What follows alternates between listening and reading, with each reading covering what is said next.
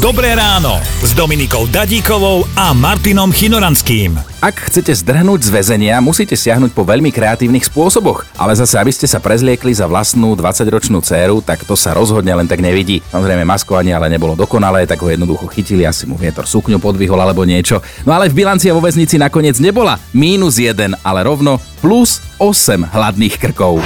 Komu sa už toto nestalo, že máte byť na nejakom mieste, a ste niekde úplne inde. Napríklad poviete šéfovi, že sa necítite dobre a šéf vás potom stretne v meste, no a vysvetľujte to.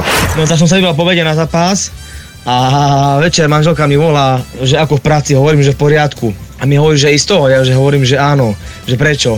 No lebo pozerám športové noviny, prepínam a videla som ťa v telke, ako si fandil v sektore na zápase.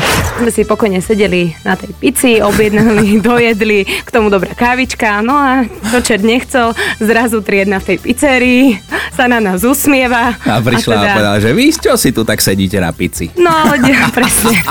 Počúvajte Dobré ráno s Dominikou a Martinom už zajtra ráno od 5. Radio.